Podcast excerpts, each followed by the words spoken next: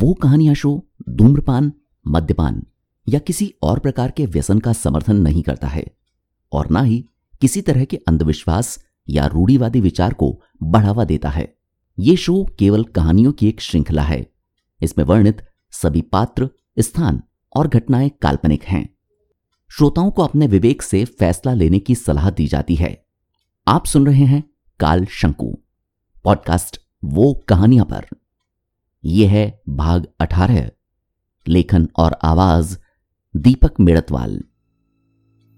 जब अनंत ने रेत में सौ साल से दफन काल शंकु को बाहर निकाला था, तब उसे हरगिज अंदाजा नहीं था कि शंकु का रहस्य उसे कहां ले जाएगा, और अब अनंत आखिरकार सही वक्त पर सही जगह पहुंच ही चुका था।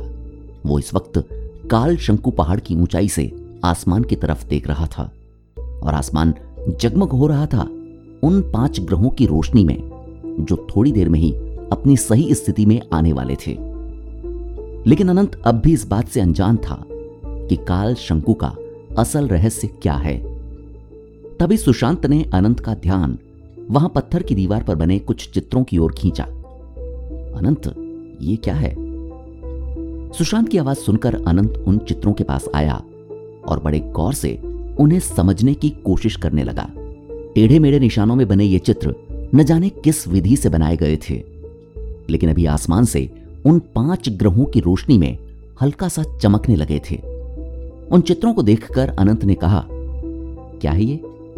असल में दीवार पर बने चित्र कोई कहानी कह रहे थे, और अनंत को जैसे ही उन चित्रों में छिपी कहानी का मतलब समझ आया, उसके रोंगटे खड़े हो गए। उसके मुंह से फिर से निकल पड़ा, इट्स नॉट पॉसिबल, ये नहीं हो सकता है, ये चीज पॉसिबल नहीं है। सुशांत ने हैरत से उससे पूछा, क्या पॉसिबल नहीं है? लेकिन अनंत ने उसकी बात का कोई जवाब नहीं दिया। सुशांत ने फिर से उससे पूछा, अनंत, क्या पॉसिबल नहीं है? इस बार अनंत ने सुशांत की तरफ देखा। सुशांत ने अनंत के चेहरे पर इस तरह के भाव कभी नहीं देखे थे। एक तरह की पूर्णता, आश्चर्य, डर, अविश्वास, सभी भाव तो मौजूद थे उसके चेहरे पर। अनंत ने अपना हाथ चित्र में एक जगह रखा और वहां से हाथ बढ़ाकर दूसरी जगह ले गया, फिर वहां से तीसरी और फिर चौथी जगह। असल में अनंत सुशांत को वहां चित्रों में एक क्रम, एक सीक्वेंस समझाना चाह रहा था। सुशांत को जैसे ही चित्रों का क्रम समझ में आया, उसके मुंह से भी निकल पड़ा, नो, इट्स नॉट पॉसिबल, ये चीज सच नहीं हो सकती है। अनंत ने जवाब दिया, मुझे लगता है यही सच्चाई है। सुशांत ने अनंत के चेहरे को देखा, जहां अब उसे केवल विश्वास दिखाई दे रहा था। वो वापस से उन चित्रों को देखने लग गया। उन चित्रों के मुताबिक इस जगह पर एक दिव्य शक्ति, एक दिव्य पुरुष उस इंसान की मनोकामना पूरी करता है जिसके पास काल शंकु होता है। सुशांत ने हैरत से पूछा, ये चित्रों में जिसका जिक्र है वो कहां से आएगा? अनंत ने जवाब दिया, मुझे नहीं पता, हम बस अंदाजा लगा सकते हैं, असलियत इन लोगों को पता है। अनंत की बात सुनने के बाद सुशांत ने कुछ सोचते हुए कहा, अगर ऐसा है तो हम ये शंकु, ये काल शंकु इन बल्लियों को क्यों दें? इसे हम ही क्यों ना रख लें? न जाने क्यों, लेकिन अनंत को सुशांत की बात सुनकर झटका सा लगा था। उसने सुशांत की तरफ देखा, लेकिन सुशांत का चेहरा देखकर ऐसा लग रहा था कि उसने पूरी गंभीरता से यह बात कही थी। अनंत ने कहा, पागलों की सी बात मत कर, हम यहां जो करने आए हैं बस वो करेंगे और चले जाएंगे। सुशांत ने अनंत को समझाना चाहा, देख अनंत, इस कोन में ना जाने कितनी सारी पावर्स हैं, हमने खुद ने देखी हैं, तुझे ये नहीं लगता कि ये कोन कितना कमाल कर सकता है? अनंत ने असहमति जताते हुए जवाब दिया, मैं यहां ये सोचकर नहीं आया था, मुझे बस जो पता करना था वो मैं कर चुका हूं। लेकिन सुशांत के दिमाग में कुछ और ही चल रहा था। उसने कहा, अनंत, तू इतना कुछ पता करने के बाद भी ऐसे ही यहां से चला जाएगा? सोच जरा, अगर इन चित्रों में जो कुछ लिखा है वो सच है तो इसका क्या मतलब है? लेकिन अनंत उसकी बात नहीं सुनना चाहता था।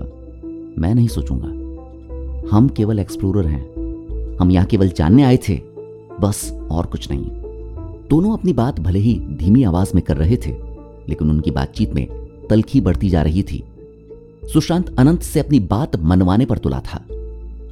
चल अनंत, एक बात बता, तुझे क्या लगता है ये बल्ली, ये डकैत इंसान को मारने में इनके हाथ नहीं कांपते हैं? तुझे भी मारने की कोशिश कर चुके हैं। क्या इनके हाथ ये कौन देना सेफ है? क्या ये डिजर्व करते हैं? तुझे नहीं लगता कि हमने इनको कौन दिया और कौन देने के बाद जो पावर इनको मिलेगी उसका ये मिसयूज नहीं करेंगे?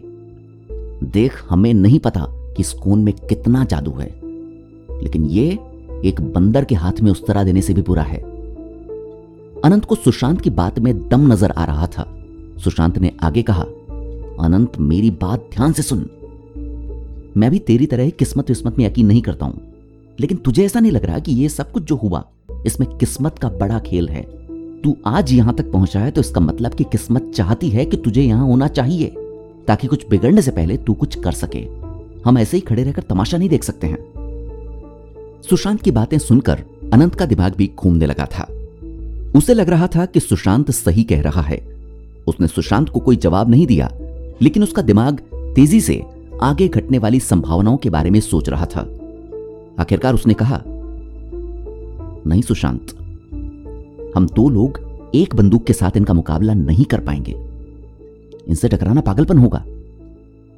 अनंत की बात ने सुशांत को भी चुप कर दिया, लेकिन सुशांत कुछ ठान चुका था। उसने दृढ़ता के साथ कहा, मगर कुछ भी हो जाए, मैं इस भभूति को यह कौन नहीं देने वाला हूं, क्योंकि एक बार हमने उसे एक कौन दे दिया तो वो हमें मार डालेगा। अनंत ने कहा, नहीं, मुझे उस बूढ़े पर भरोसा है, वो उसे ऐसा नहीं करने देगा। अनंत ने कह तो दिया, लेकिन उसे भी लग रहा था कि सुशांत ठीक कह रहा है। आगे थोड़ी देर दोनों में कोई बात नहीं हुई, लेकिन अनंत साफ देख सकता था कि सुशांत के दिमाग में कितनी बड़ी उथल पुथल चल रही है। दोनों ही इस बात से सहमत थे कि भभूति को यह शंकु नहीं देना चाहिए, लेकिन अभी वो इस तरह से फंसे हुए थे कि कुछ भी करना काफी मुश्किल था। अनंत ने घड़ी पर निगाह डाली। घड़ी में एक बज चुके थे।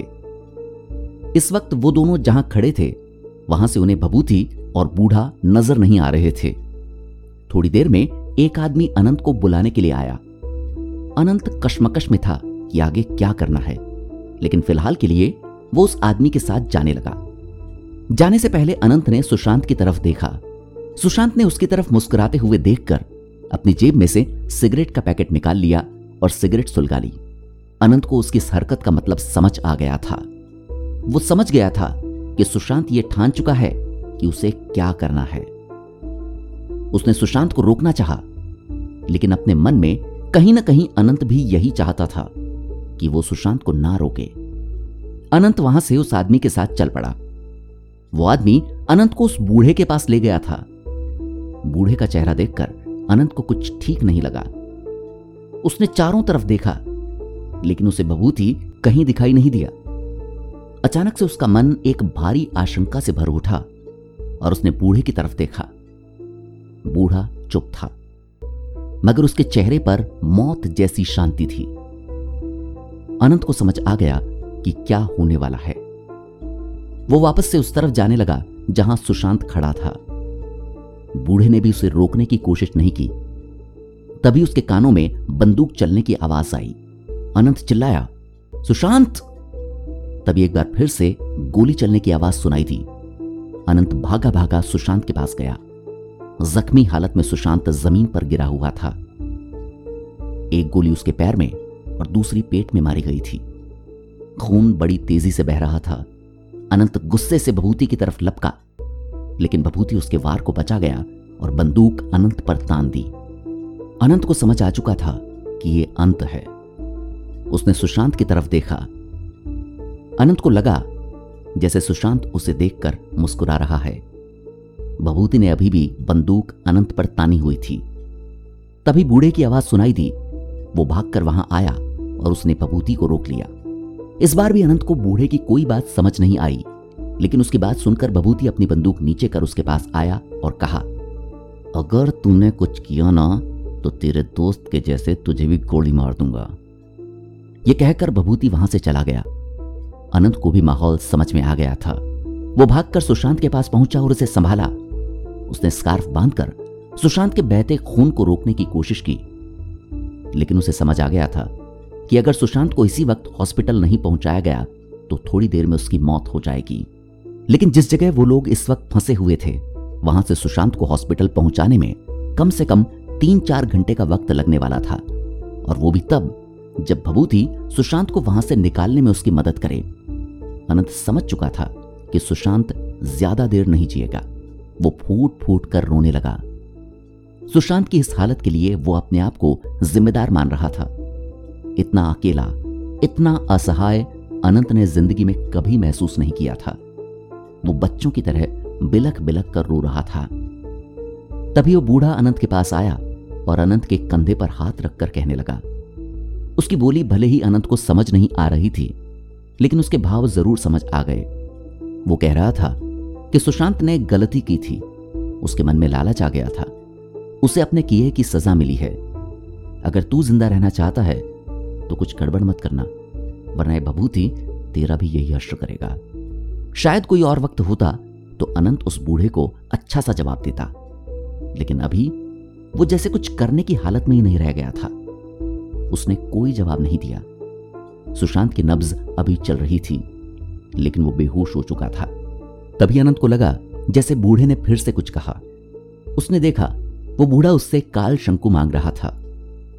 अनंत बेसुधी की हालत से संभला और उसने चुपचाप बैग में से शंकु निकालकर बूढ़े को थमा दिया। शंकु देते वक्त उसने एक बार सुशांत की तरफ देखा जरूर, लेकिन वो तो इस वक्त बेहोश पड़ा धीरे धीरे मौत के पास जा रहा था। बूढ़ा आदमी काल शंकु लेकर उस वृत्ताकार ढांचे की तरफ चल पड़ा। अनुष्ठान उसी जगह होना था। वहां भभूति ने हाथ जोड़कर काल शंकु की पूजा की और शंकु को बीच में चौकोर पत्थर पर रख दिया। बूढ़े ने कुछ मंत्रों का जाप शुरू कर दिया। भभूति हाथ जोड़कर सिर झुकाए वहां खड़ा था। भभूति को देखकर अनंत का खून खौल रहा था। उसका मन कर रहा था कि वो अभी जाकर भभूति को मार डाले, लेकिन भभूति के आदमी हथियारों के साथ पूरी तरह से सतर्क थे। अनंत की किसी भी हरकत का मतलब उसकी मौत था, इसलिए अनंत के पास चुपचाप देखते रहने के सिवा कोई चारा नहीं था। अनंत ने एक नजर सुशांत की तरफ डाली। उसकी आंखें अभी भी बंद थी।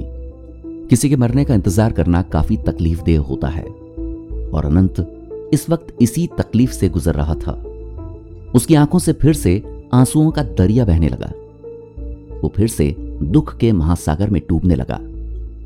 वो सोच रहा था कि उसके एडवेंचर के शौक ने सुशांत की जान ले ली। इससे पहले भी एक दो बार वो लोग मौत के करीब जाकर लौट चुके थे, लेकिन मौत के करीब जाकर लौटने और मौत होने में फर्क होता है। वो फर्क जिसे आज अनंत महसूस कर पा रहा था। अनंत के दिमाग में आत्मघाती विचार आने लगे। उसके दिमाग में सुशांत की बातें गूंजने लगी। वो सोचने लगा, क्या वाकई में भभूति कालशंकु का सही हकदार है? यह हत्यारा जरूर इसका गलत फायदा उठाएगा। नहीं नहीं नहीं, मैं इसे ऐसा हरगिज नहीं करने दे सकता हूं। इसे रोकने के लिए सुशांत ने अपनी जान दे दी थी। मुझे इसे रोकना ही होगा। अनंत ने सोच लिया था कि कुछ भी हो जाए वो भभूति को खत्म करके रहेगा। यही सोचकर उसने अपने पास रखे चाकू को बाहर निकालने का मन बना लिया।